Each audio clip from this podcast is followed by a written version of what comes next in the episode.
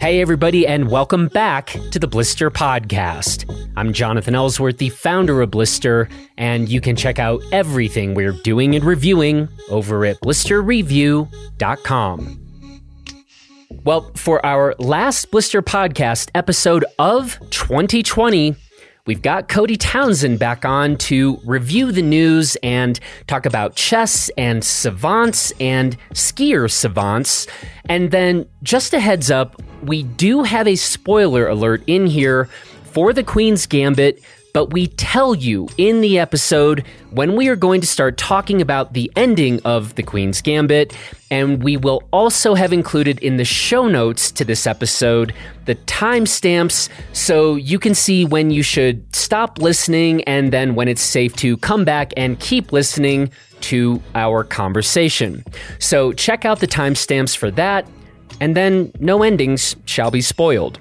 Cody and I are also going to be talking about his new film, The Mountain Why, which you should definitely check out over on Cody's YouTube channel. And if you aren't sure how to type the name Cody Townsend into YouTube, then just click on the link that we will also have in the show notes to this episode. And just before we get going here, I want to make sure that you are aware of the conversation I had with Sage Cattabriga Alosa over on our Bikes and Big Ideas podcast channel, where I talked to Sage about biking and the similarities he sees between mountain biking and skiing. And there was a whole bunch more.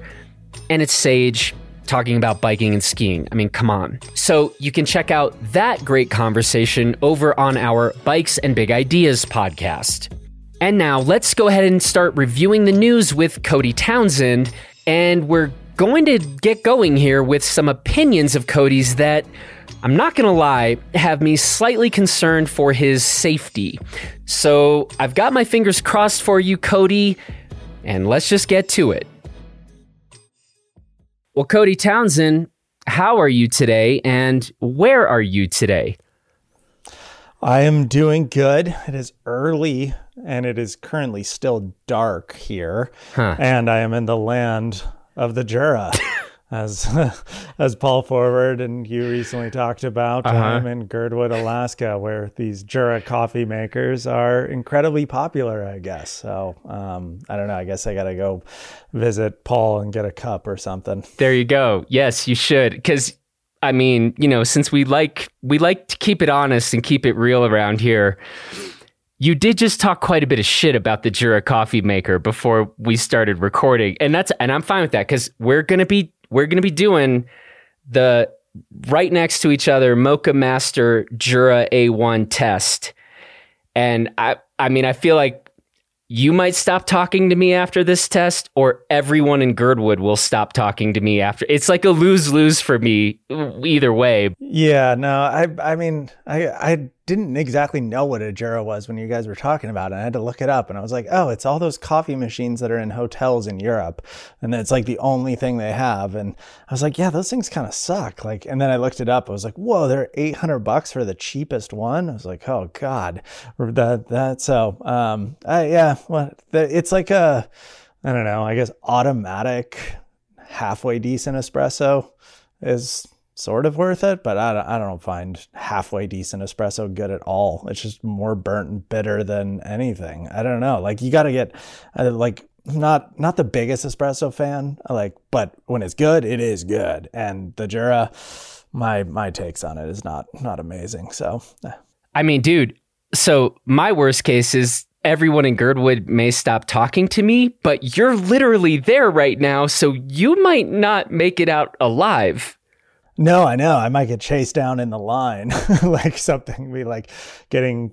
I might get a uh, espresso splashed in my face and uh, in line. Be like, you don't like this, and throw it yeah. in my face or something. So I, I got to be careful too. Maybe release this pod in a couple weeks.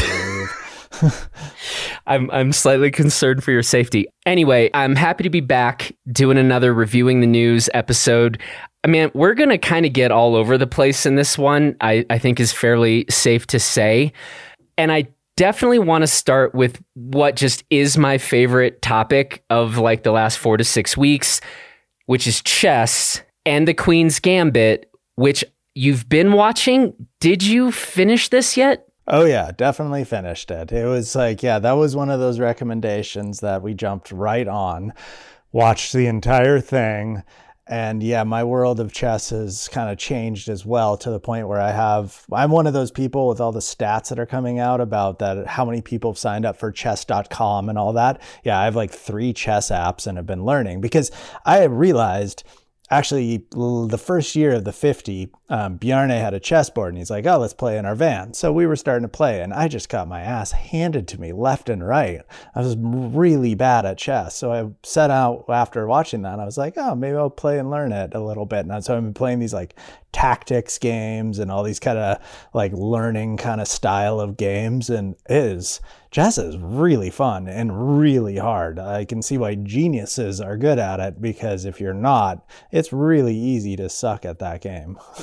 I was worried that i sort of oversold the queen's gambit. So only in the terms of like best sports documentary that maybe didn't hit it as much, but I just thought it was an incredible film, like film series. And yeah, I do see the sports kind of side to it because my main takeaway from it, which I didn't necessarily see in a lot of the media takes from it, was that there's a price for gen- being a genius. There's a cost to it, which is the only reason I didn't quite like the ending because it was too rosy and too happy. Should we say spoiler alert here? Yeah. All right, spoiler alert. Come back in in a couple minutes. Yeah, like the fact that it just ended with her winning and happy and just going to the love of chess in the beginning, it was like that's not how it works for geniuses. Like when when it comes to being socially awkward and completely just have almost mental issues in terms of your connection to society and the absolute greatest in sports, like it's batting a thousand for being like weird because you look at like you look at like the Tiger Woods of the world, like they have like issues. They don't fit in. They're driven to win at all costs. Like there is no love for the sport. It is utter dominance and utter competition that drives them to this point.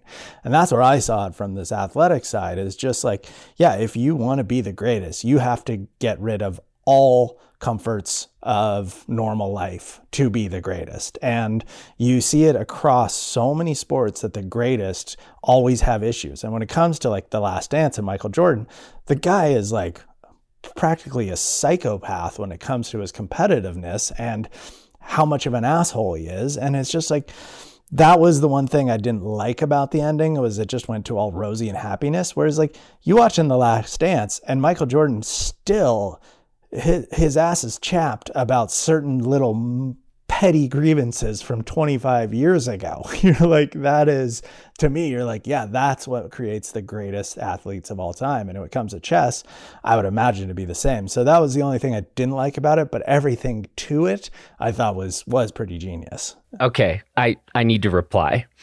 One, the claim about arguably the best sports, you know, film, TV show of 2020, that's been my Trojan horse that's been my way to try to get people into it because, you yes. know, when I started banging this drum loudly, like I don't remember, four to six weeks ago, I was like, you're trying to tell all of these, you know, awesome skiers and, you know, smart people, but not necessarily folks who are like, oh, I'm dying to watch the new chess film, right? So that was my Trojan horse. The only other thing, I actually love the ending of Queen's Gambit. And here's why we're still in spoiler alert, people. So we'll have show notes in this. So I sure hope you've, you know, abided our, our warning, which I'll also put in the intro. The very last two words of the series, let's play. When you bring in Jordan, and, and I think here's where I want to kind of go with this.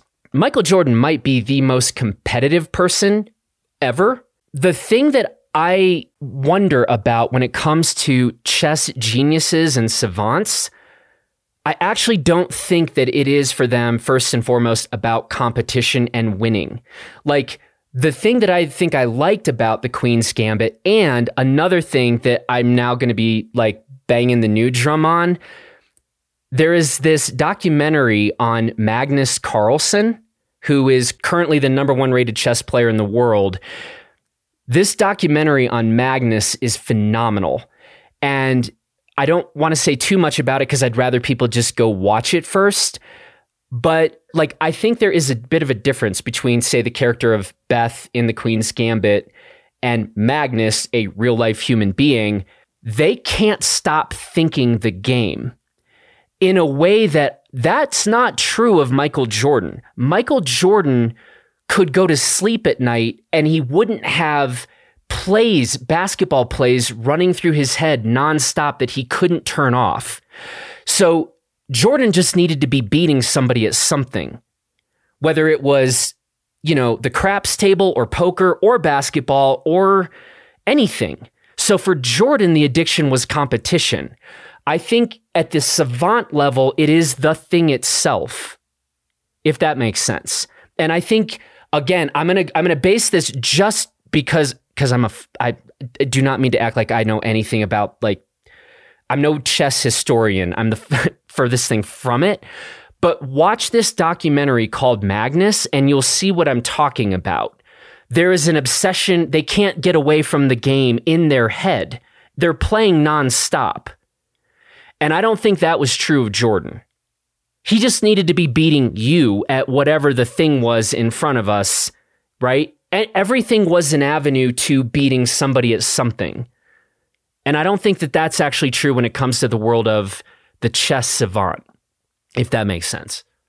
Yeah, no, I guess I can see that, and I can see that just that little difference between it and the, the chess savant. Maybe, yeah, I, I don't know anything about chess, and I come think lens from being a competitive and professional athlete and seeing, like, growing up with someone like Lindsey Vonn and Julia Mancuso, and seeing the differences. What drove Lindsey to be the greatest ski racer in American history and greatest female ski racer of all time, arguably greatest skier of all time, and you're like the differences and you know the the issues that she she had and then what her boyfriend Tiger Woods had and all these things. I look at it from those lens and I just look at general that that mindset of you have like social abnormities and you do not work within society is what creates these this greatness and that's what I looked at and I was seeing it the the the show from that lens so I can see that um I mean I know personally like that obsession with sport like the reason why I'm a professional athlete is because I was that way. I could not go to sleep at night without thinking about skiing. And it was just like through the summer, I like all I could do was think about skiing, and my whole entire life was thinking about skiing. It's why I always tell people when they're like, "How how do we become a professional?" I'm like, "If you're obsessed enough, you'll find a way." That was what I always said. So so it's interesting. I, I yeah, I, I like that take, and it shows how like our own perspectives and own situations can you know change your own perspective on things. Hmm. So you maybe just kind of offered up yourself as an example of this. I'm not sure, but I I, I did want to ask you in the space of the savant, right? Like Queen's Gambit, I'm talking about the real life Magnus Carlsen. I think you've talked well about like a savant is probably by definition someone who doesn't function totally seamlessly within, you know, normal society. But I was I wanted to ask you like is there anyone who you would point to in the ski world who might qualify as a savant to you. And I guess maybe I've just argued just being intensely competitive is maybe a different thing than being a savant. Yeah.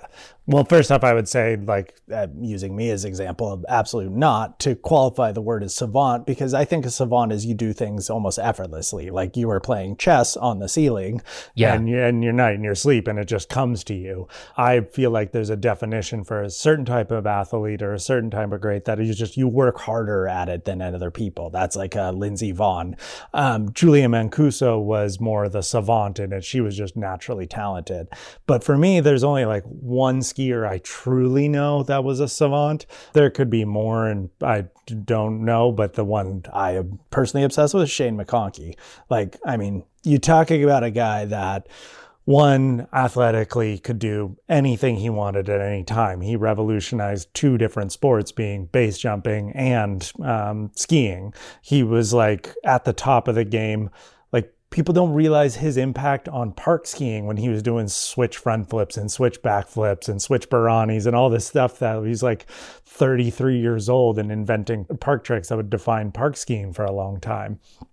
But then also you look at his contributions when it comes to the actual like equipment and how he was just so much further ahead of it, being creating rocker skis, reverse camber skis, um, reverse side cut skis, fat skis. Like he he introduced two of the most important contributions to ski technology in the last 30 years being that you know fat skis was like yeah these things that people say are old guy skis are actually really better better for everything in soft snow. And then with reverse guide reverse side cut and reverse camber like introduced the concept of rocker. And it was like that you know they're very simple things but he broke the mold twice to kind of revolutionize the sport. So to me he was like kind of the only savant. Like he just did it without trying. He you know he was obviously obsessed with it and he worked at it but it was like these things just came to him. And he was to me like the one savant i've ever witnessed in our in our in our free skiing sport really.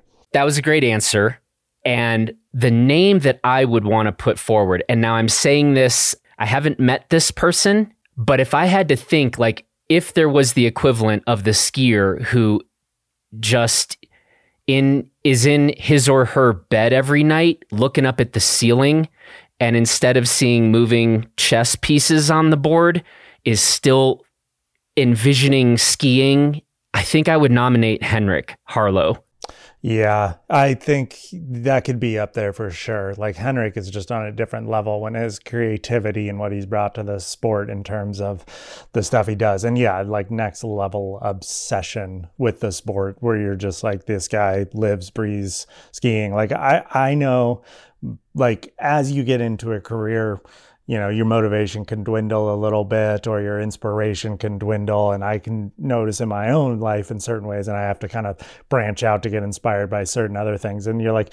here's henrik and it's like june in europe and he's still like sliding a seven foot rail. And you're like dude you're like the greatest it, you know, you're the greatest athlete in the sport right now, and you're like hiking a four foot rail in the middle of June.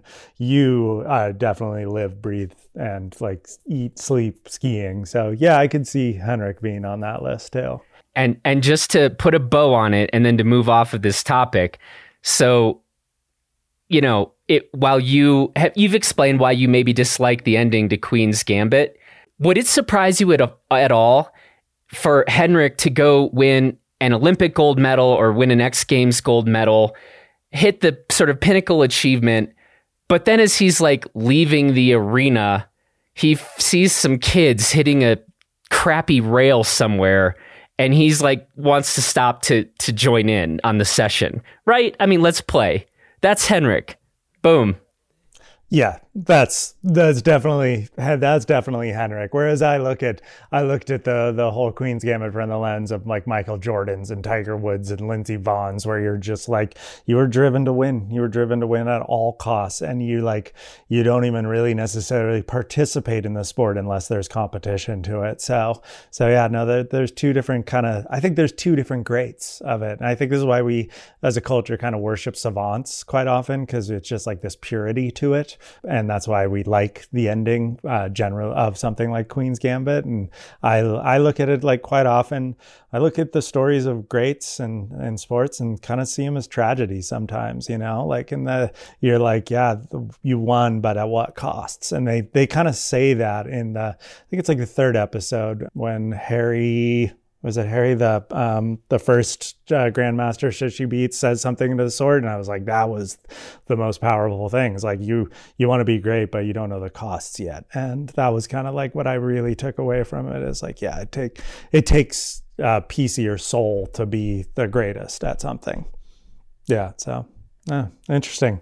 So, uh, Queen's Gambit, moving on to another topic. And this is where you led the show saying, like, this is going to go all over the place. And this is something I almost didn't necessarily feel super comfortable talking about, but when I put it out there to the world, it was like, hey, what did, put it out on social media? Like, what do you want us to talk about? This was the one most talked about. It could be recency bias or whatnot, but it was the appointment of Deb Haaland to the Interior Secretary, so the head of the Department of Interior, which is pretty groundbreaking in that she's the first Native American to ever head this post. And like, it's groundbreaking for the fact that, like, you know, the Department of Interior it runs the Bureau of Indian Affairs. The Bureau of Indian Affairs used to be run by the Department of War, which says something to be said for what our country is kind of perceived with Native Americans and tribal lands. And, and so there's a lot of hope in that. And especially for what we're going to talk about being as a skier, what does that mean to us? But again, I was almost a little hesitant to jump into it because you're jumping to a policy world. I don't think you or I consider ourselves even remotely expert at and like you're like well as an expert i don't really like talking about it but i guess there is some takes as a skier we could kind of we can kind of get into We'll put a link in the show notes to this episode. And I think it's absolutely, you put a link. I mean, obviously, a number of different media outlets have been covering this, but it's a Washington Post article that, that you sent over my way. And it's just really interesting in terms of some of the different people that are being given appointments in the Biden administration, Deb being one of them. And, you know, I, I think uh, I want to reiterate like, neither you nor I are policy experts on this stuff. And I, you know, don't care to pretend that I am. But it is interesting. I think that we are seeing a good bit of diversity that seems long overdue in terms of some of these appointments. And if you go read about some of the different backgrounds of these people, I think there is reason for optimism here. And, you know, I think my biggest takeaway on some of this is these are really important positions. And ultimately, at the end of the day, I think all of us need to just judge. We don't, it's not enough to just celebrate, yay, like we have more diversity in a cabinet. That's, that's step one. Now, though, it's like, let's see what these people can do, and I will be cheering them on. But I think I personally need to continue the mission of just getting more informed about the different nuances of some of the different issues. And I think maybe you want to talk a little bit about some of that here in a second. Like, well, what does this mean to us as skiers here? Um, but I think this is a seems like a laudable first step with these appointments. And now I'm here to cheer on these people in these appointments. But at the end of the day, mostly we just need to see really positive steps being not just talked about, but made from a policy point of view. And I've got a lot of education that I need to do along those lines. Yeah, I agree with you. And to that note, like, well, it, one, it's interesting to first because I think one, it showed a little bit of activism worked because there was a huge wave to try and get Deb into this appointment, and there was like from the progressive side of the Democratic Party, it it kind of worked. I also think it worked because of the fact that Native Americans pretty much proved to deliver Arizona for Biden. And, you know, friends of mine that are skiers were integral in the the native vote, getting out the native vote and educating and getting people to the polls. So I think there's that little bit of reward there as well. But for us as skiers, like when I, I went to the um, Department of Interior's kind of website, and as it currently stands, so they list the number one priority uh, mineral and ener- energy security, and then outdoor recreation, conservation, stewardship, wildlife protection, and tribal management. And you, you that almost gets completely turned upside down on uh, the priorities of Deb Haaland. And I think we as skiers value two things most, which is wildland protection and climate change. And that was what Deb is really coming in here for for first of like taking federal lands like BLM and not the hey, like close this off and sell it off to private companies for energy and mining, but let's like develop this into green energy uh, development and stuff like that. So I think as skiers, it's like we kind of have the first real, real climate progressive politician in a very important sector. Um, you know, we saw in the last four years more and more federal lands being sold off to private companies, to places being forever altered because of mining and energy acquisition. And so, like, there's some hope in in that side. Um, like to your point though, is like how much can we get done? God, I mean, this is like the whole thing with federal government is you want to put a lot of energy and weight in it, but it's also like this is trying to turn the you know these are trying to turn battleship not battleships but aircraft carriers like these things take a long time to turn so hopefully she can get a lot done you know i found it interesting too in that there's this there's a stat that says 94% of Ameri- Native Americans do not trust the federal government.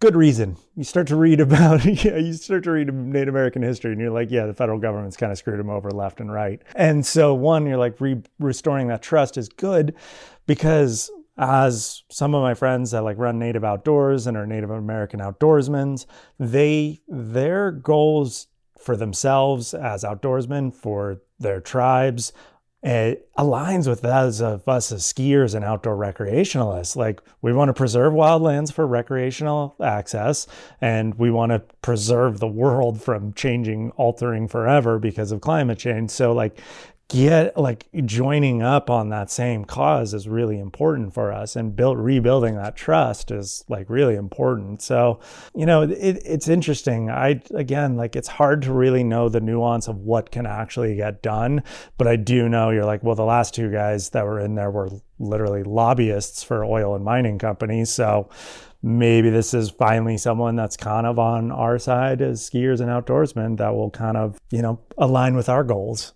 Yeah the one thing I will say, and this is a the downside. So doing in some research, and this is one thing I kind of talk about. You talk about federal lands. Well, the most important federal land uh, to us as skiers is the National Forest Service. The National Forest Service pretty much runs all the forests that we backcountry ski on and that we front country ski on. And this is where there was one thing that was kind of like a caveat to this, where it was like there was so much cheering from our sector of like, yeah, Deb Haaland, this is amazing. You're like, well, the person and the group that runs the, the National Forest Service is the USDA, the Department of Agriculture, and that's run by this guy, Tom Vilsack, who is the governor of Iowa, who really has done nothing for climate change. He's been in politics for his entire life and has had appointments in this the USDA before and has pretty much done nothing. So I, I can also see, you know, like, well, this goes into that like there's a lot of hope but like how much can change when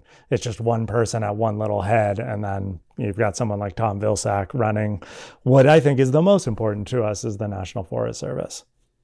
Yeah i i, I don't know. I mean as a as just a citizen of this country who wishes that he was just better informed on so many fronts I find myself, I don't know if this is just simplistic or silly, but I just keep hoping that we are putting smart, honorable people in these different positions because I, I don't know, the arguments about politics on social media or at the bar, where I often just feel like this is a bunch of people who just don't actually know the issues well enough to be yelling at each other right now, you know, and I, that's often my view of many political conversations is like at the end of the day, I, what I can root for is just well intentioned, honorable people. I want more and more of those in every political office of every country on the planet. and if it's like, great, we need a lot more than that, I understand that, but I would say, well, I don't feel like I see I don't feel like this is a given that I look around at a lot of political leaders and just think, "Oh, he or she is this person of incredible character." Right? So I still am at a point where I want to see that and then, you know, hope that these people whose job it is to be the most informed are out there representing all of us in the best possible way and moving forward, you know, moving us into a better position in terms of policy. So, apologies to everyone if that sounds naive, but the world I look around and see, we still kind of need the people of character, honorable people, just getting in these positions in the first place. Yeah, no, I I agree with you, and I'm like pretty. It's like the more you know about politics, the more you can just be you're like either become disgusted by it, or you can also just be like, yeah, it's kind of the way it works, and that's the way I end up seeing the things. And I, you just want like good people that don't bow down to I don't know a dollar that's in front of them, uh, as opposed to representing us. And you know, it's it's it's interesting because we're in a we're in a weird time where it's like feels like yeah like everyone knows more about politics than they've ever known but also less than they've ever known because it feels like it's just all summed up in 244 characters the way in a tweet and like yeah just yelling about it does us no good. You know i'm the first one i, I will be slow to ever comment on stuff because i'm like oh if this is the topic du jour right now well i'm going to try and read as much as i can about this before ever talking about it.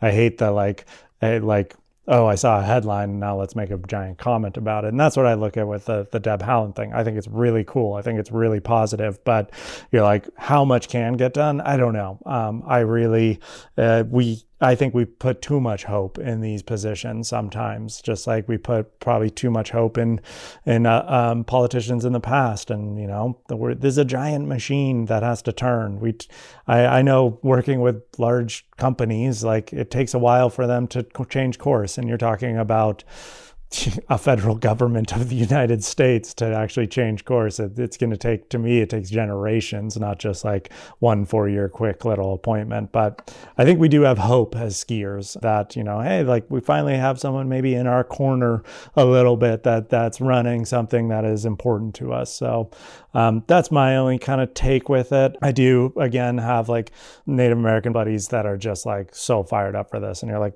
awesome. They're like, that's that's great because yeah, Native Americans in this country are still pretty much one of the most segregated and like worst put off minority groups in our country. So to have someone that cares for their rights, um, like I said in the beginning, that listing and order had tribal management as the lowest priority of the Department of Interior, and that'll probably go to a higher um, higher. So so for them, I'm I'm really fired up. For us as skiers, I think it's a positive thing. And I guess the one thing I, I kind of didn't say this before, and when I was kind of talking about the USDA and Tom Vilsack was of a friend that had this idea. So I think we as skiers that live in ski communities know it's it's really hard to live in a ski town. It's really unaffordable. There's not a lot of great jobs. Um, your main job provider is centered around a ski resort, and those ski resorts are all kind of owned by two companies these days, maybe three, but majority of ski areas are in the hands of a few. And how how do we solve these issues? How do you how do you like make a ski town more affordable? And um, how do you make it so that people are paid a more of a living wage? And when there's almost like monopolies of this and that was where a buddy had an idea and why i pointed to the national forest service is like all these lands that these ski resorts are on are run by the national forest service. They're leased land. There's very few private land ski areas. And he had this thought of saying he was like what if they made it from the federal government side where it's like you literally have to provide access for people that don't necessarily have as much financial comfort as the the wealthy traveling from New York or Texas to come to your ski area to be able to ski it or else we'll pull your lease. That kind of stuff because you think about it you're like, yeah, these are federal public lands that they're making billions off of, but also kind of limiting the access to federal public lands by making this incredibly high cost to even just go on them. And it was the first idea I heard of that was like, oh yeah, that's actually where the power is, is federal leasing and leasing of the National Forest Service. And so that's why I pointed to the Tom Vilsack. It was like, if you start lobbying in those ways, like, I mean, imagine if you threatened Vail with, hey, you're not going to get your, your leases for your ski areas next year because let's say this lawsuit that is going on currently of um, Vail being sued for federal labor labor violations, which we don't know the extent of it, we don't know the details of it. Uh, it's been in the media, but that's why it goes to court is because it goes to court because they, they try and find out if these allegations are true. Um, but let's say they are true. And let's say like they're like, hey, you don't get your lease anymore. Like you all of a sudden kneecap a multi-billion dollar corporation. So you're like oh there's there's someone if you have someone in your corner as skiers to help solve some of these issues uh, at the USDA and the National Forest Service would be kind of the only idea I heard of that was interesting to me. I was like oh there's that's where the power is.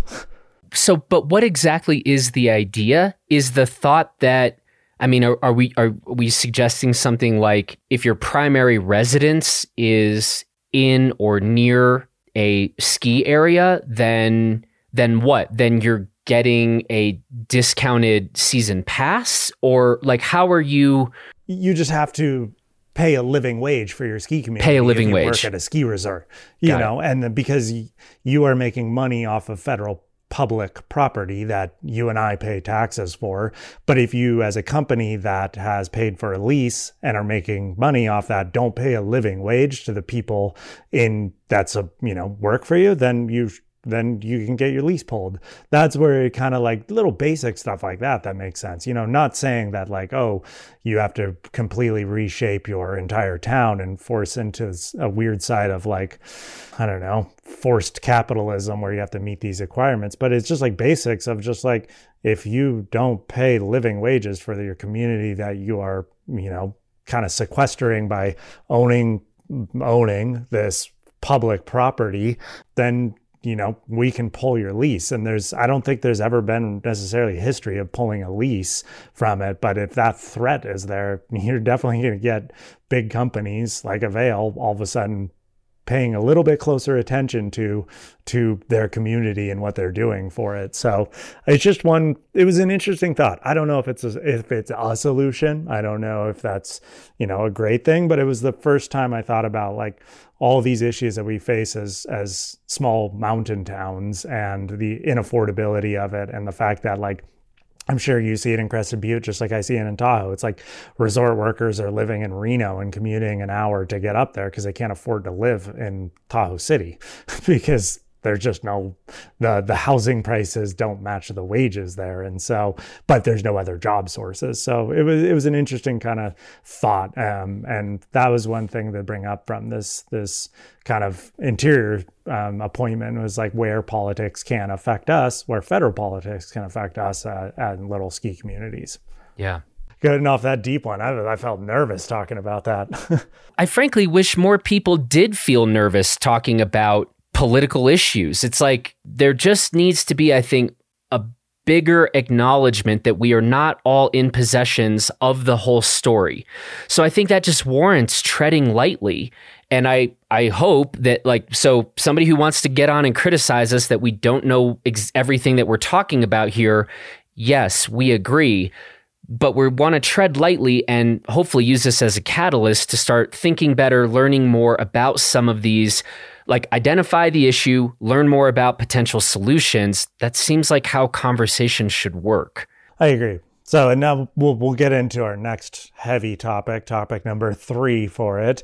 Um, it felt like a heavy month of of ski news, I thought, and I think it's continuing to be heavy right now. And the one we didn't have as much of boiling chickens in a um, hot spring kind of fun articles, but this one was it actually kind of got announced uh, a couple months ago, but became more official by sending out this week. But Powder Magazine closing. I did point to a. Um, podcast with Sierra Shafer, who was the editor of editor in chief of Powder Magazine, and kind of her take on it. And you know, there's obviously we've seen a lot of tributes to it. Uh, um, there's been ads given to it that were kind of tribute to the legacy of Powder, and we're all kind of mourning it. But I wanted to ask like this question, which may seem really flippant, but is Powder Magazine necessary? is it like in our day and age like is it just a blip in time and we're moving on from it or do we do we need powder magazine well, I'm going to volley it back to you. What's your take? I mean, I, I feel like you and I clearly come from such obviously different backgrounds on this that I, I'm more interested in hearing your answer. So back at you. Well, for me, like, one, yes, like it shaped my life being that the first time you got a powder magazine when you're 15 years old and you would just it was a bible. It was the skier's bible. It was that one source that you just got all your stoke and all your news about. And you know back then, like for me back then, being like the late 90s, it was like the only way you found out about random ski areas in Montana was from Powder Magazine. The only way you heard about who was the the best skier in the uh, of that time was from Powder Magazine. Just the deepest powder shots, like these incredible stories. It was the Bible, and you just like you cherished it as such. And so it shaped my life um, entirely. And then it even shaped my life as we got into more in the future. Whereas as I was a professional skier, like getting on the cover of it could shape your career. Winning Powder Awards for their uh, their movie awards would shape your career. It was incredibly important into your career as a professional skier, and it was also really important to just even getting people into skiing. You know, there's so many of the stories you hear of of people moving out from out east to out west because of one article in Powder magazine. So those kind of things, yeah, it was really important. Same time, like that kind of almost monopoly of information because just the nature of it doesn't exist anymore. You can get all that information and all that stoke from a bevy of sources all over, um, mainly through the internet, you know? So, in a certain way, you're like, I kind of look at it as like it was an important kind of culture definer of of skiing. I liked that they were a curator of kind of what is the most important stories to tell. And I think that was important. But I think as far as their role, it's kind of that time is sort of dried up. And there's some other forms that will rise from it that could have the same importance.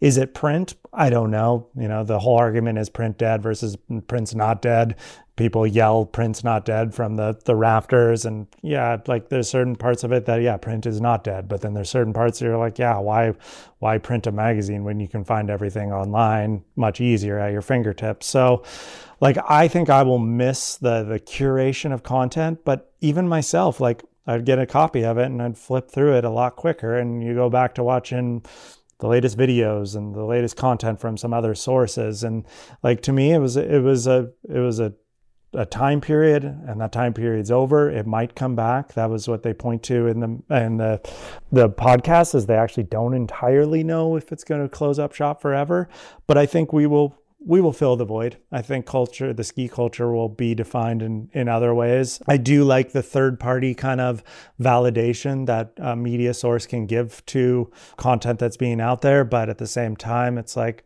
I, I mourn it, but I'm also not like, oh my God, skiing's dead. Like, we'll move on. We'll do well. We'll lead the the people that are important will will come to the, the forefront and hopefully help lead the sport like Powder once did. Yeah, and I I do. I mean, I I think you are a kind of quintessential example of you've already spoken well about this, but somebody who, you know, Powder was I feel like a really significant part of your own story, your love of skiing, helping you along in your career and the rest. And like I I respect all of that. And I I just worry that like I I think, uh, and you've already spoken well too about the people who read a story or read an issue and and moved, you know, based on that. And and I I respect all of that. I something I feel acutely aware of is that I I, I spend a lot of time thinking about almost everything as an institution, whether it's a business, whether it's a publication, and institutions rise and fall that's one thing we know about human existence is nations come into being and then cease to exist. Brands do, publications do. And I don't know, as somebody who runs a media company, I spend a lot of time thinking about this and where are we headed next? What is something we're doing that is actually a bad path maybe we're on. And I don't know. I mean, it, I will confess that, you know, your story is your story. I mean, there is a part that, and I've, I've told my own story on this as somebody who came to skiing later in life. A huge part of what I was trying to do was just get caught up in the world of, you know, and, and knowing like, the right mountain bike would probably help me progress a lot as a mountain biker. or I'm trying to buy climbing shoes, right? Because I'm getting into climbing and I have no clue where to begin. And the same went for ski equipment. And unfortunately, just a part of the story that I thought that the current consumer product information was so lacking in a number of industries, but certainly in the ski world, that it literally caused me to like create my own company. You know, and so those are things where I think I saw certain things that were lacking that maybe weren't just part of the real mission of something like powder, but I don't know. You know, these are these are the things we evaluate or have to think of in terms of any media entity or again, just the natural rise and fall of certain institutions. And and I probably am somebody who is like I I didn't like the fact that I felt like while powder was so influential and instrumental in helping people see and experience the larger ski world, there was, in my opinion, a disservice being done when it came to just trying to help people actually get on the mountain and enjoy their day because we weren't seeing enough straightforward, honest assessments of like, this really expensive equipment would be really beneficial for you or not the right thing for you. So, anyway, I'm going to stop talking now. I don't know that anybody really needs to know that. And I'm not trying to throw dirt, you know, at anybody right now. I say all this in service of the greater point that certainly any of us in the media game just need to be thinking about how are we best serving a community or serving an audience. And I certainly appreciate that in Powder's case, they were dealing with a parent company that, you know, they weren't necessarily allowed to do just every single thing that they might want to do. Yeah, and I get exactly what you're talking about because and you're kind of talking about the evolution and what my point was was that powder has this this blip in time. It is an important part of ski history. But what we're seeing with it and what I really put the blame on is, is none of the editors, none of the content they were putting out. We can dump into, you know, there was points of time where I thought that, you know, oh, they were going a little too like dark and ski journalism versus kind of ski stoke. All that stuff doesn't matter because ultimately what it was was they were hamstrung by large multinational corporations that really kind of mm, sucked them dry and they weren't able to evolve. Like they could have created blister if you know the drive and someone the directive is like hey we're kind of not necessarily we have one issue it's pretty small and it's not necessarily very gear focused and is super intensive but there's this guy jonathan ellsworth he's going to doing some stuff let's buy them up. Like they could have cre- continued with that but you know corporate ownership was like trying to suck them dry as opposed to try uh, it, in, invest in it. So i look at it as important part of ski history and I look forward to kind of the evolution of it.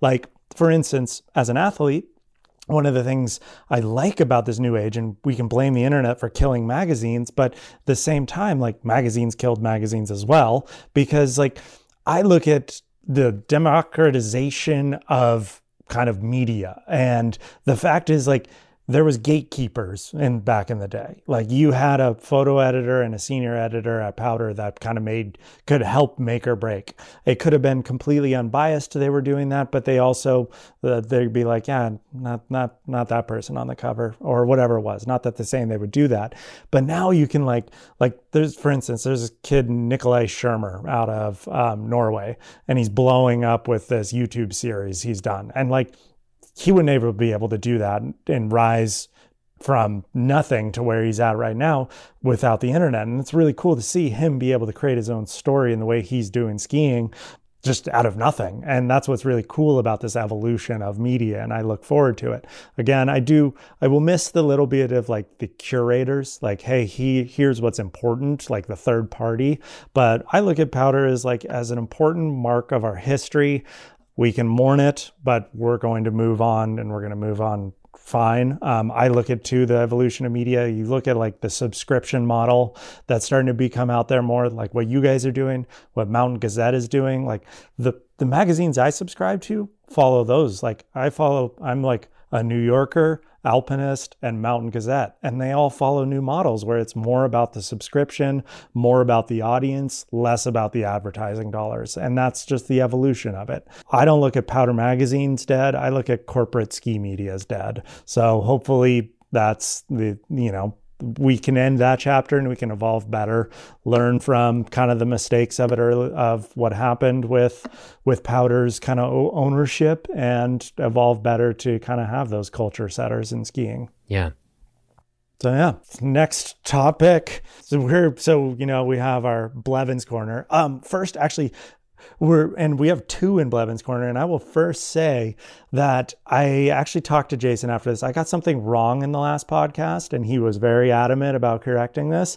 Was he didn't get fired from Denver Post because they got bought up by a giant media. He quit in protest. So they laid off a ton of people. He wasn't necessarily part of those lay, uh, layoffs. He quit in protest, and he has since started the Colorado Sun, which is his own media entity, subscription model based news media, specifically for Colorado and a lot for skiing. So I, I wanted to correct that for the record. Props to Jason for protests are cool things. It's a very American thing to do, and I'm I'm all for it so we got two topics in Blevins Corner because he continually creates really good media. Um, but this first one was an uh, article that was gear companies regretting slashing budgets. So this is an article that goes deep into kind of some of the the stats of backcountry gear shops, like specifically in Colorado. So you're like Neptune Mountaineering, Cripple Creek Backcountry just selling 60 to 70 to 80% more year to year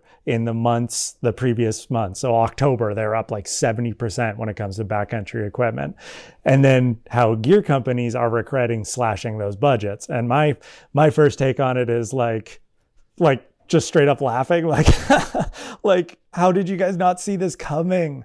Like there were so many signs and I say I laugh at it because I'm like I was in these meetings screaming at them, going like, guys, like what's happening in bike right now? This is going to happen. Like we saw these stats in mountain towns and it was again, what Blevins article pointed to, like people from the cities, like the Zoom generation were just moving to mountain towns in mass and those people are moving up there. They're going to need new ski gear. They're going to need new bikes. And this summer previewed it of bike sales going through the roof.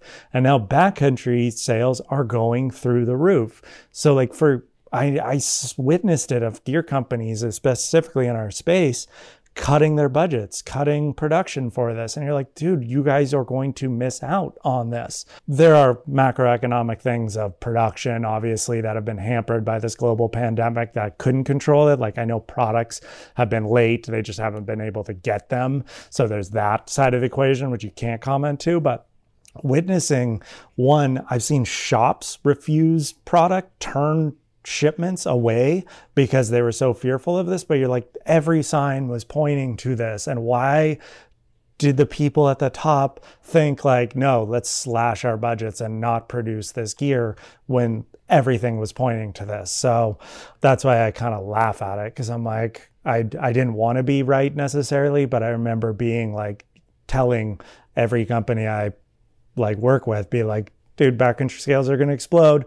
Don't like don't pull back on that. And I've, there's certain companies that aren't, um, and there's certain companies that are, and they're definitely hurting because of that. Yeah, I mean, I don't think I have anything to add to that other than like all of us all the time. We certainly in business, the most successful companies are going to read and see the crystal ball more clearly. And I kind of agree with you the ski industry had an advantage over the bike industry. I think the bike industry was going in in the dark, and there were probably a lot of there were a lot of questions about everybody just got fired, or you know, like everybody just lost their salaries. Uh, no one's going to be spending any money. Well, that was the bike industry, and then we saw bike sales go through the roof because everyone was stuck inside. There, you weren't doing any public gathering in anywhere. So it turns out, go ride your bike by yourself, you know. And um, I don't know. I do. I agree with you that the ski industry had the luxury position of coming after the bike industry. Yeah.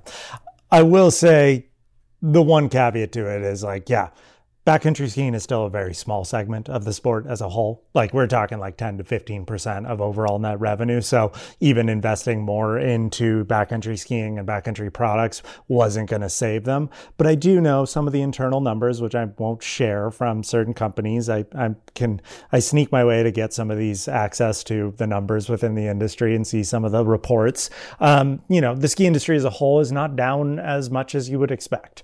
Um, and backcountry sales are making up for that. But overall, they're still down. And so I get it. Like your average your average weekend warrior vacation skier that goes to you know copper mountain for a week with their family is actually what keeps uh, the industry afloat and that is down a lot um, but you know for the backcountry stuff there was there were companies that were cutting in that area and i still see them cutting and you're like look invest we should invest more in this. Um, you know invest not only in just making the products but just in the education of it the content around it just the whole kind of the world around it because i just think this accelerated the popularity of backcountry skiing. Um, but it it was already proving to be becoming more and more popular. So, um, you know, the what I also look at too is there's going to be an explosion of people this year that go out there and all of a sudden figure out that wait, backcountry skiing is really hard and it's really exhausting, and uh, we'll see that. We might see a little bit of shrink next year, but because of the fact that like I think people are in for a kind of royal um, ass whooping for their first couple times out, being like, "Oh my god, this is really exhausting." So, um, but that article was it was interesting because it was I don't know if you saw that, like you said, if your crystal ball was clear, you could see this coming from a mile away, and we had the luxury that the the bike industry didn't. Yeah. Second, Blevins article, right, and related New Colorado avalanche study reveals troubling trend heading into busy backcountry season. Do you want to kind of summarize this one? It's kind of segues perfectly. Um, I've seen a lot of worry from the industry and good worry that this there's a lot of people getting into backcountry skiing and backcountry skiing is dangerous. It is not like mountain biking. Like when you're mountain biking, you might fall off and you could hit your head really hard and you could have serious injuries, but the entire slope, the entire trail you're going down isn't going to avalanche and kill you. Um, so there's a lot of there's been a lot of fret about like, oh my God, where this explosion going to be related to? Is there going to be a lot more deaths in in our sport because of this? And the the avalanche study that um, Blevins wrote an article about was pretty much pointing to the exact opposite, which was that people with advanced experience and high avalanche education are involved in more avalanche accidents um, and were involved in more avalanche accidents after the shutdown than any of beginners getting into trail, um, into backcountry skiing and into trouble. So that worry is in a certain way a little misplaced. Um, like, yes, we should worry about backcountry skiers and try and get them educated, but it's actually the people that are have take their Avi one, that backcountry ski here and there, that are getting into trouble and getting killed at a higher rate than than beginners. And to me, it was actually very unsurprising because when you see a lot of the data, um, when you know like some of the most likely people to be killed in avalanches are avalanche forecasters themselves, which you're like, wait, how do they? They're the ones putting, you know, the forecast out. And you're like, well, because when you're out there that much time, you know, more time out there means more stuff can happen. And sometimes you can get complacent the more that you get like educated in avalanches. Like one of the things I say is like the two most useful tools in backcountry skiing and not getting caught in avalanche are fear and extreme caution. And fear and extreme caution tend to get eroded the more time you spend out there and the more education you get. You kind of start to get that human hubris of like, no, I know what's going on out here. But ultimately, you're still in avalanche terrain and things can happen that you might not be able to predict. And, um, you know, we see the there's been three avalanche deaths in Colorado in this last week.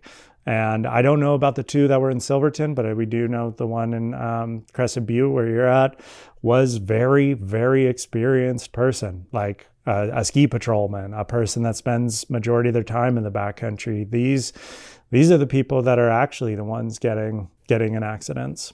Yeah. And I have a lot of thoughts on this and they it keeps kind of ping pong balling around in my head. And you know, this is real sensitive stuff, I think. And so, you know, I'll, I'll ask for uh, I'll ask for kind of forgiveness up front or or just charity here as we kind of want to try to touch on this a bit. And here's a kind of like disparate thoughts and reactions I've had. One, when somebody dies in the world, that's always a sad thing, I'd argue. Uh, they will leave behind friends and people who love them. Another thing to say is, I really want to just see zero deaths in the backcountry because I really do care about this backcountry culture and the fact that there are a lot of new people coming in to this sport.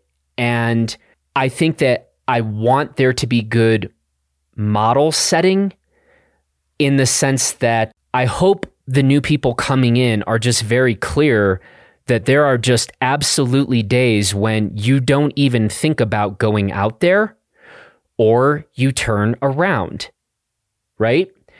And in that sense, you know, getting to, I want to say, like, we ought to get to the point where there are virtually no deaths, at least no deaths caused because people were going out in pretty sketchy conditions. Now, here's my third thing I want to say. I also rewatched last night your film, Peak Obsession.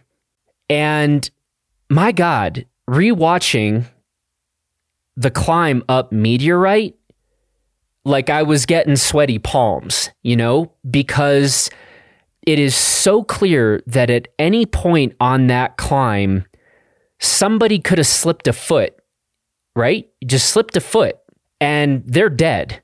And, you know, I'm having thought of these recent backcountry deaths that's very much to mind.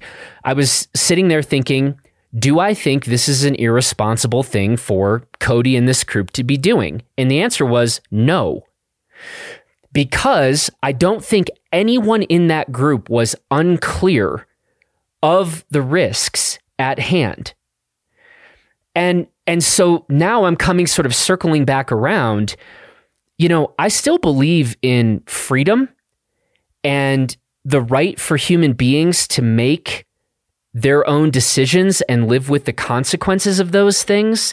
And if someone dies in the backcountry and they understood the risk that he or she was taking in that moment, as long as it is not leading to the death of someone else who maybe wasn't on that same page of accepting risk tolerances, that's where I want to sort of complicate maybe my the, the second point I just made.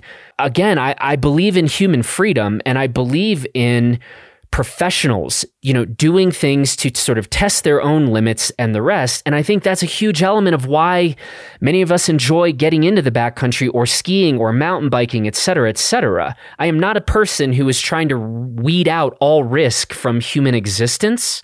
And now I'm going to just stop talking because I think like like I said these are sort of some disparate elements that don't come necessarily to like and th- and here then is the algorithm that we can just punch in the numbers all the time to get to exactly the right answer for what a responsible decision does or doesn't look like. Cody, I'm done. What are your thoughts? Yeah, that, that, this goes into really deep territory um, because there's there's two things to to it. And one, we in the Avalanche community are seeing less deaths per capita uh, backcountry user these days. And I think because of the main thing that's being taught these days isn't necessarily the science of avalanches, all the kind of reading of it, whatnot. It's about decision making. Um, they're talking more about heuristics uh, these days. Social heuristics, your own decision making um, is far more important. It like points back to, you know, I remember digging my first pit 20, 15 years ago, getting my results and then getting away with like, wait, what do I do now? Nowadays, they're teaching you, okay, this is what you do now. Um, so I look at things like, yeah, there are ways to ski in the backcountry and potentially have zero deaths in a season. I think it's a very, very, very long shot, but there are ways. Like when I look at like peak obsession, so I gave a, presentation for Alpenglow, a local shop, recently in this fundraiser, and it went into a lot of mentorship and decision making, and it went to uh, Jeremy and I doing Meteorite together. And one thing that you it's hard to tell but this only comes through years of experience and it's hard to tell in a movie form as well. And one i actually want to do a kind of bonus episode about is line selection. So we were going climbing up that like very knife edge spine and it falls away on both sides of you for a thousand feet on your left thousand feet on your right thousand feet below you. You slip you fall you're dead. But what we we weren't the first people to climb meteorite. People have climbed and skied it before. But Jeremy and I were the first people to climb that route. And when we got to the bottom of it, we both had the same realization that we are climbing that route. And what we looked at it was the the risk of falling in those scenarios is actually really low. Like you have crampons, you have ice axes, snow is really secure when it's like good and compact like that. The only thing that pulls you off the mountain is overhead exposure, being an avalanche that comes from above. Well, most people climb the face that we kind of skied down, not the spine. And what we looked at is like the face, it feels more secure. You're not on a knife edge ridge. If you fall down it, you might actually survive if you clear the bergschrund. That was the only trap that you could fall. You just get washed out into the to the flats. Like, sure, it's a thousand foot fall, but you're not going over a thousand feet of cliff like we would potentially. But the difference was there was overhead exposure. There was a giant cliff up to our right that was in the sun that, you know, rockfall can come off of, snow shedding can come off of, a small avalanche can come off of, and that would take you out.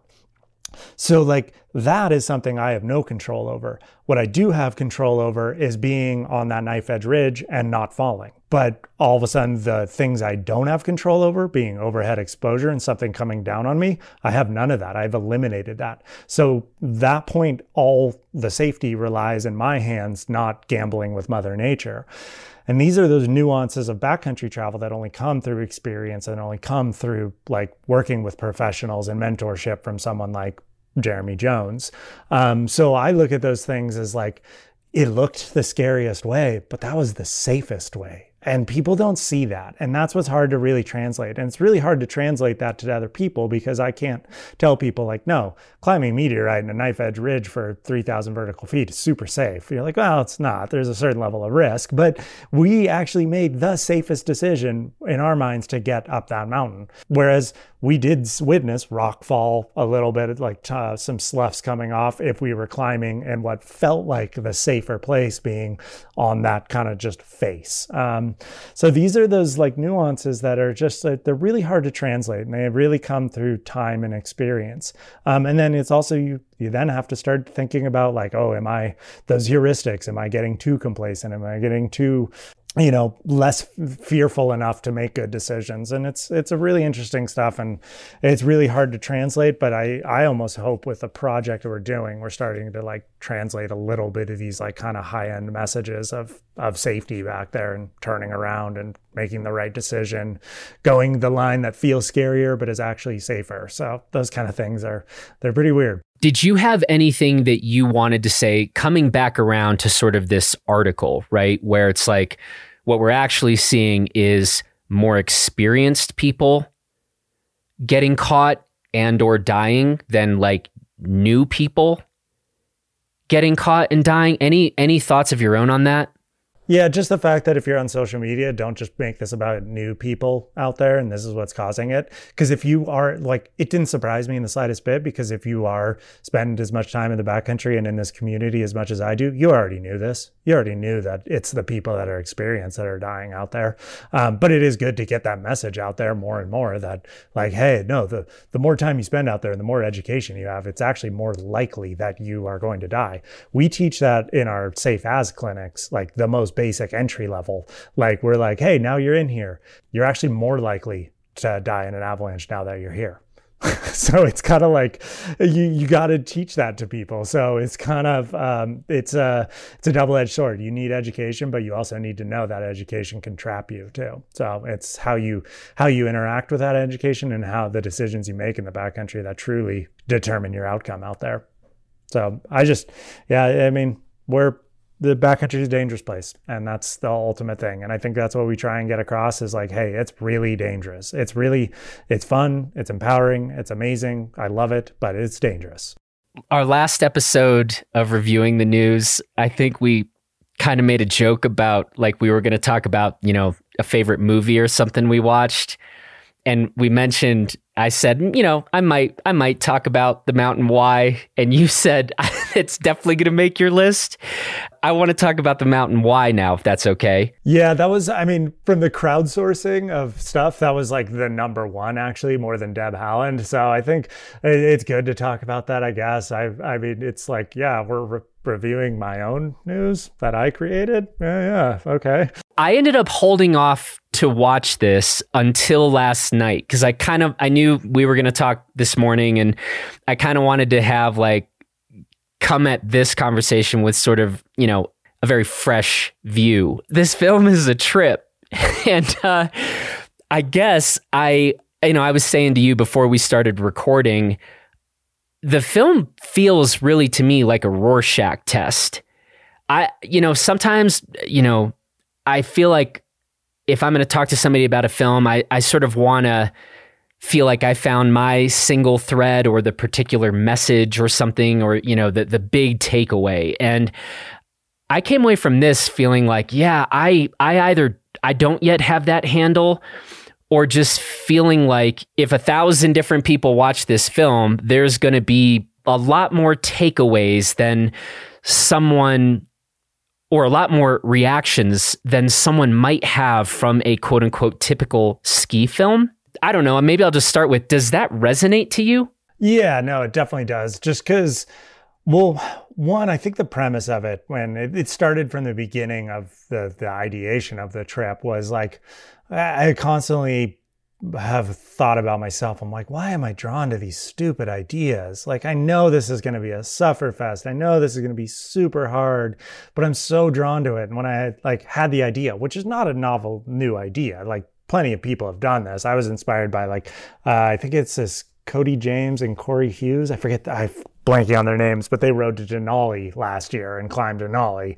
There's Goran Kropp who rode from Sweden to Everest and climbed Everest with no oxygen and then rode his bike back. Like, you know, what we were doing was still kind of pales in comparison to what some people have already done. But like, why am I drawn to this? Like, why do I want to do this? So I think that was in my mind from it and then the but i knew from the beginning i was like you're not going to figure out that question but i want to put that question out there um, so that people kind of like yeah what is your takeaway from it? And i you know i in the end try and wrap it up in a tidy nice little bow but there's actually it's not a tidy nice little bow. It's actually pretty loosely knotted together and like you realize there's no true takeaway from these things. I think i try and sum it up in the best way possible of being that you know there's there's no there's a shallowness of purpose but there's a depth of meaning. But what that means to you can be kind of an individual sort of thing. So yeah the the takeaways i've gotten from it have been pretty pretty interesting. Because i would say most people are like whoa that looked like a sufferfest which is the main takeaway which yes it was.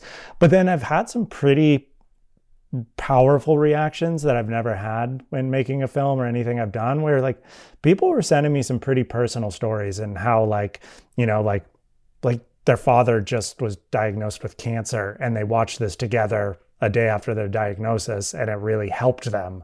And that's like yeah things can get hard but you just kind of got to take it one pedal stroke at a time. And i'm like whoa that's weird because you know this that you know this is just a bike trip to me and this was just a ski adventure and it kind of like i was in a certain way struggling with even going on an adventure during the pandemic and during the black lives matter protests and just being like dude what are we doing? Like this is meaningless. This is just utter bullshit of selfish pursuit. And so getting some of those was like pretty powerful and it was interesting to see that because i did not intend it to be as such but the fact that i've gotten that feedback was like wow that's that's pretty cool. You know, it helped helped me almost justify doing it a little bit. But um, yeah, I'm curious to see. I've, you know, as typical fashion, I only I've only heard the good reviews as people send me, so I'd like to hear the bad reviews too. Um, I like, I, I, I'm like, I, I would rather have people that are good at media and peers tell me why it sucks, and so I'm like, okay, cool, I'm gonna get better. But so far, it's been positive responses, which is cool. Well, I don't have any. I don't have any of the smart media negative takes, I guess, on the film. What I mostly wanted to do was ask you certain sort of logistical questions and then you know, hopefully people just go watch this thing. That would be the best thing you could do. In hindsight, how well do you think you packed for this trip? Uh, decently. I mean, definitely novice style beginner bike packing. I could have packed better. I could have packed could have packed a little lighter. I could have mainly just packed like better and a kind of a better setup for your bike and whatnot. But you just that's you you can only know it by doing it. The one thing I will say I did really good job at um, was in my research, I found the importance of getting a very good bike seat was the most valued thing there was. So I bought this like $250 Brooks England custom made, unbelievable saddle. Um, and my, you know, I, my butthole definitely hurt for the first week of it, but it started, it, it like it wasn't to the point of like where I've heard of horror stories and you can't go anymore. It like it um so investing in a good bike seat I think is the single most important thing and I'm really glad I did that. I would have said from watching it, well, you can answer this then, that the more important thing than maybe even the best best saddle was going with the smaller front chainring, which is something that comes up several times in the film, right? So you pick you if if you had to do this trip again, would you give up your small front chainring and keep your nice saddle or go with a less nice saddle but go Michelle Parker style and suffer more I guess on the climbs?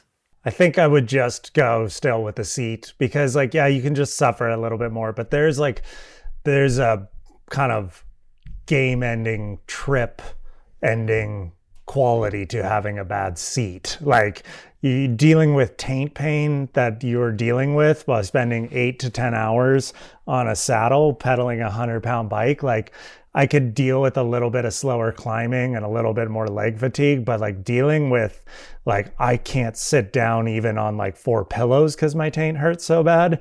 That's like just a different level of like I would rather I would trade that out. But yeah, I was I definitely was I, I told her too. I was like, hey, I'm going from a 42 to a 36 tooth front chainring and she was like should i get smaller? And she got her bike the day before we left which was like insane. So and i was like i would suggest it. So yeah i was cruising up hills and she was suffering up hills but you know she likes to blame it all on the chainring but she also i i got some pretty big thighs too so. What was worse breathing and inhaling all the truck and car fumes as you were biking along the side of highways and stuff, or getting buzzed by trucks and cars? Yeah, getting buzzed by trucks and cars. You don't really feel the the like the heat and the smoke of like car fumes until you're going slow speeds in like the city. Like when we were going through Seattle, you can feel it. You feel like you're at a stoplight, you could just feel the exhaust hitting you. You're like, oh, this is gross. But like getting buzzed, like intentionally buzzed, like you would see big diesel trucks with Trump Pence flags on the back, like slow down, get close to us, and then black smoke us, or just like swerve towards us and swerve back into the lane. And you just are like, dude, we, she put it perfectly. It's like literally pulling a gun out and shooting at somebody, intentionally missing and just leaving. Like it feels that way. You're like, fuck, I almost died. Like, and it just, you you you are. You like almost die it feels like it every time. It is the worst part of road biking and by far the worst part of bike packing. Like um, we tried to stay on back roads the entire time for multiple different reasons but more than ever it's like i want to stay on back roads just to avoid cars because going on major highways and getting buzzed is just terrible. Like it sucks so bad I have to say, one of the most impressive things in the film to me was, you know, you guys are talking about how exhausted you are and like cramping up in the rest. But of the skiing you guys do, at least the footage that makes it in the film, your skiing actually looks good. Whereas, like, you know, like when you're at the resort and you've just been banging laps all day, but you're like, yeah, it, you know, we should probably go in, but we're still going to try to sneak in, you know, before four o'clock and get one more in. And your legs are just jello. And like, if you're, I don't know, skiing up, you're still trying to ski hard, but your legs are gone. I mean, I have this experience, like, you know, like not this weekend, but you know, you have it from time to time. And it's like, man, if you're trying to ski well, but your legs are gone, that's like a real prime opportunity to just blow out a knee or something. And given how much damn riding you guys did just to get to the base of the mountain to then skin up or hike up, then getting to the top, then having to drop if you had looked more like, you know, newborn baby giraffe legs on skis, that wouldn't have surprised me in the least. So I was like, what's happening here? Did they just like, is this actually fake footage that they just took from some other time? Because I was like, the skiing might look too good here.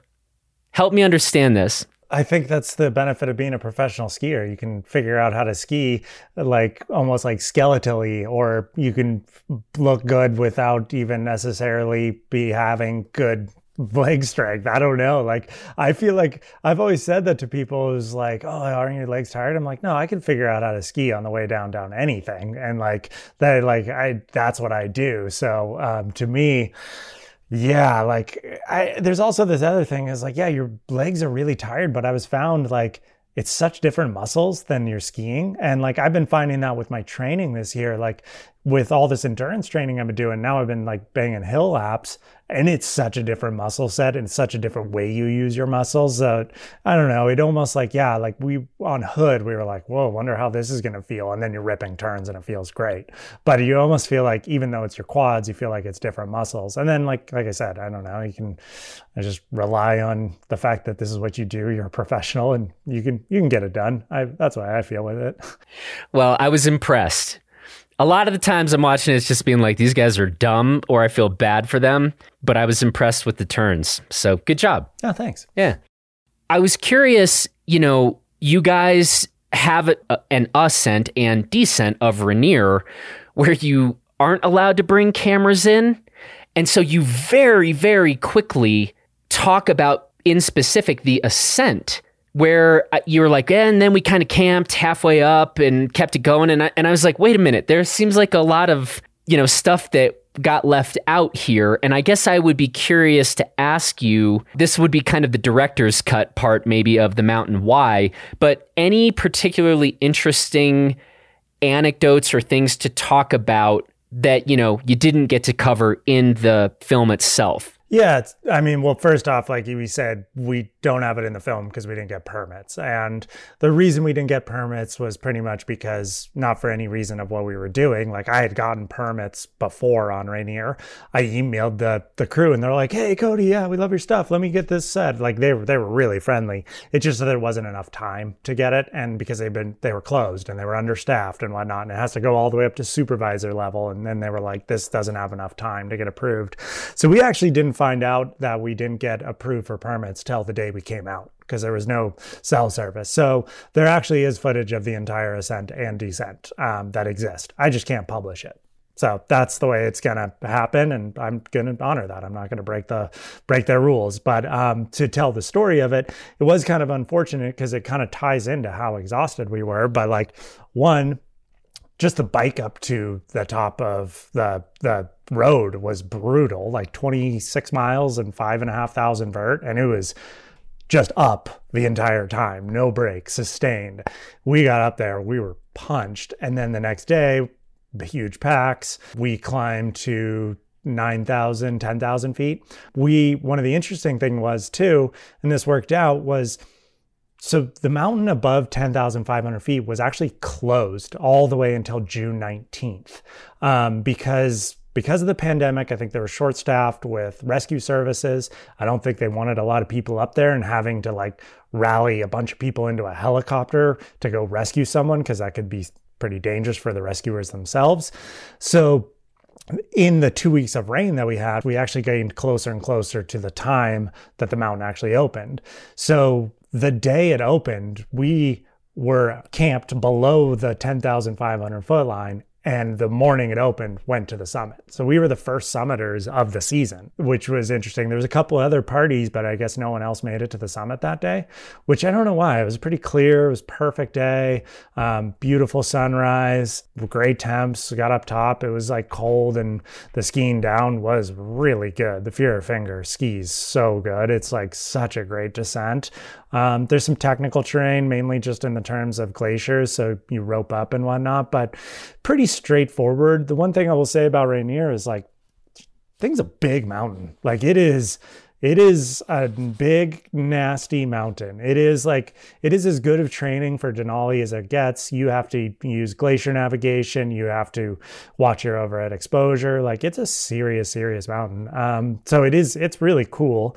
Um, and the ski down was awesome. The other antidote to it that we didn't get to show is like, yeah, we like, we get to the summit, ski off the summit, we pack up camp, we ski back down, hike back to our cars, we unload our stuff, we pack up our bikes, we jumped on our bikes, rode all the way down to the bottom, rode another 25 miles, and then just kept riding the next day. It was like, that's why we were so exhausted. We did three days up and down Rainier and then four days straight of biking into one day up El Dorado. And it was just like, I mean, no recovery in the in between 100 mile days. It was absolutely brutal.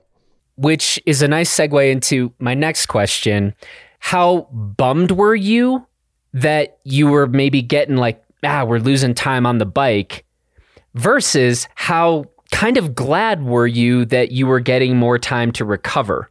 Just straight bummed. Like you only need a couple days for recovery and we had got that and at that point all of a sudden it just feels like this this sunk cost and we didn't even know if like one the rain is it just melting everything away and uh-huh. we didn't even be able to ski it are we going to get a weather window? Like it was two weeks straight of just pissing rain.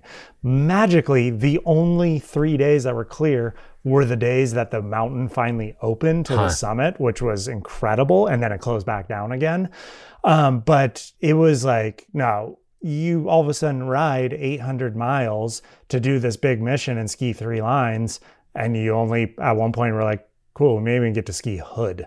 Like, fuck, like really, like we're gonna do all this and just get shut down by weather, and I'm gonna have to come back and do this again. Like it would just felt like I was definitely a little like fuck, fuck, fuck. This sucks. This sucks. This is, and I don't get that way. I'm usually like I don't get the helly crazy when people are sitting inside. I don't complain about it, but that was kind of felt like we really rode our bikes 800 miles to the base of this mountain and are going to sit at it for weeks on end and it's never going to open up my wife's going like when are you guys going to be done? Like i've been at home for a month by myself and i'm like yeah i know. This sucks. This is terrible. This oh my god what are we what are we doing? This was a stupid idea. So it mainly just had all those i like that's what was driving me crazy and just start thinking about how dumb this idea was. By the way Elise is always my favorite character in your movies. When she just has it's like absolutely out of like a Wes Anderson film when Elise yeah. just shows up for like five seconds to just say into the microphone, "This is stupid," and then like yeah. you guys go do your thing. That's always my favorite part of your films. I will say. Yeah, it's great because she's always my voice of reason. She's always the like. Yeah, that's not a that smart idea, and she just she just represents a majority of people that look at it and go like, you you chose to ski ice and suffer, not ski powder and like ski out of helicopters. Like you're an idiot. I'm like, I know. okay, last question here. Then you call this the physically hardest thing that you've ever done in your life, which is kind of saying something at this point. So I don't have a specific question here, but I'd like to hear you talk more about that.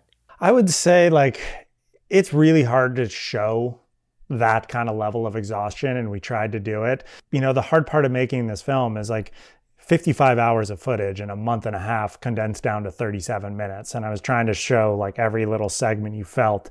And it really was like one of the things I say in it, and it's just like two seconds in it, but it has so much meaning when you're trying to condense things down, was that those last seven days, like I hit a point of pure absolute dead exhaustion three days before we even did El Dorado. Like I was like, I'm done. I can't get out of bed. And then we went for another 125 miles of riding with like 10,000 vertical feet with 100 pound bikes and then climbed six and a half thousand vert to go ski El Dorado. It was like, I, that last day, you kind of can sort of see it on me, but I say like, don't trust me for good decision making today, like, which was a controversial thing to put in there. Like, my editors were like, Do you want to put that in there? And I was like, Well, yeah, because like I was trying to illustrate the fact that I was like practically hallucinating. I was so tired. Michelle, we were just like on a different level of exhaustion. And our saving grace was we had Bjarne there who had been driving and who was not on our exhaustion level. And I would almost bring that up to say to him, like, dude, like, watch us because like I can't think anymore. I can't do anything. And like those last thousand feet to, to the top of El Dorado, it was like I took every single, every step was a thought of like just one more step, just one more step, just one more step. And I've never pushed myself that hard. Um, I will say, I think I'm still suffering from some effects of that trip. I definitely uh, we were joking around like, oh, we're going to get back and we're going to be such strong mountain bikers. Like, we're going to crush Strava times on our mountain bikes. I went for a mountain bike two weeks after this. I was like the slowest I've ever been on a mountain bike. It took us, Michelle and I, a solid month to recover from it. Um, and then I still think I have some like some effects I'm finally starting to get over from this trip. Like it was debilitating on a different level. And all I think about it too is makes me think like, how the fuck do those Tour de France riders do it? How the fuck do these people do this? Because I got a glimpse of it and I'm not an athlete like that. And it is, it is nuts. One, how far you can push your body and two, how much it affects your body. It's, it's pretty interesting. I find a lot of, I find a lot of insight into pushing yourself beyond your means. And uh, that was, I think, the purpose of the film was trying to kind of we're we're pushing ourselves collectively right now with our struggles in our world and we're pushing ourselves in our challenges and you can learn a lot from it.